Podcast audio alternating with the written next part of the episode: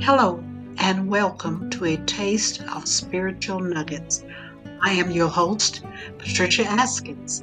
I invite and encourage you to be blessed today as you listen to words of joy, peace, power, hope, forgiveness, strength, and love based on Scripture.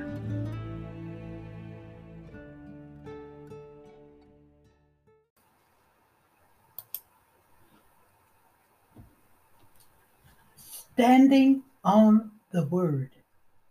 I like this one. This should encourage you, and I certainly hope that it does.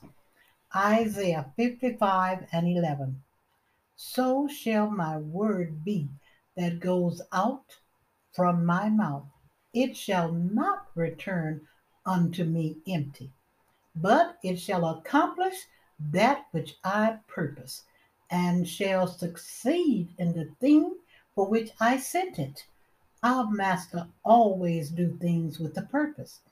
His word accomplishes that which he predestinated it to do.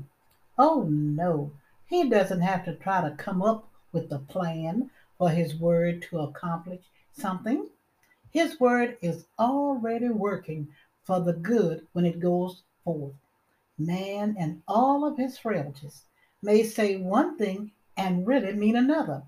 Our Father God knows what he means and knows how to plant it in the right place at the right time. We may wonder what it means, but not God. There are times in our lives when we think, surely God didn't mean that, or, oh my goodness, did I just get that from the Lord? He is never confused.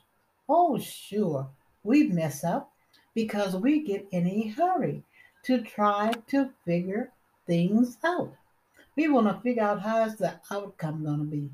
But, oh, let me tell you, God has it already well in his control. And I'm glad it's not in our control, but it's in his control.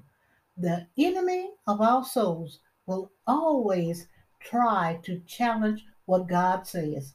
But know this, God said it, and that settles it. Rest in knowing he is so assured of his word, he never has to ponder over it or wait and let any one of us explain it to him. When we learn to take him at his word, to trust and never doubt, to believe he really does know what's best, when we step aside and allow him to do what he knows he's doing, let me tell you what, our successes come, our joy comes, our blessings mount up, and our victories are certain. Believers, I encourage you to stand on his word.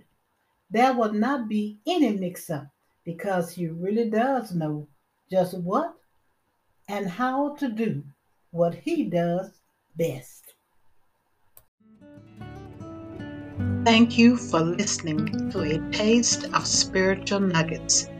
I hope that you were wonderfully blessed. Please tell your friends to tune in and be blessed with spiritual blessings from the Lord. These nuggets can be found on my Patricia Askins Facebook page. Thank you.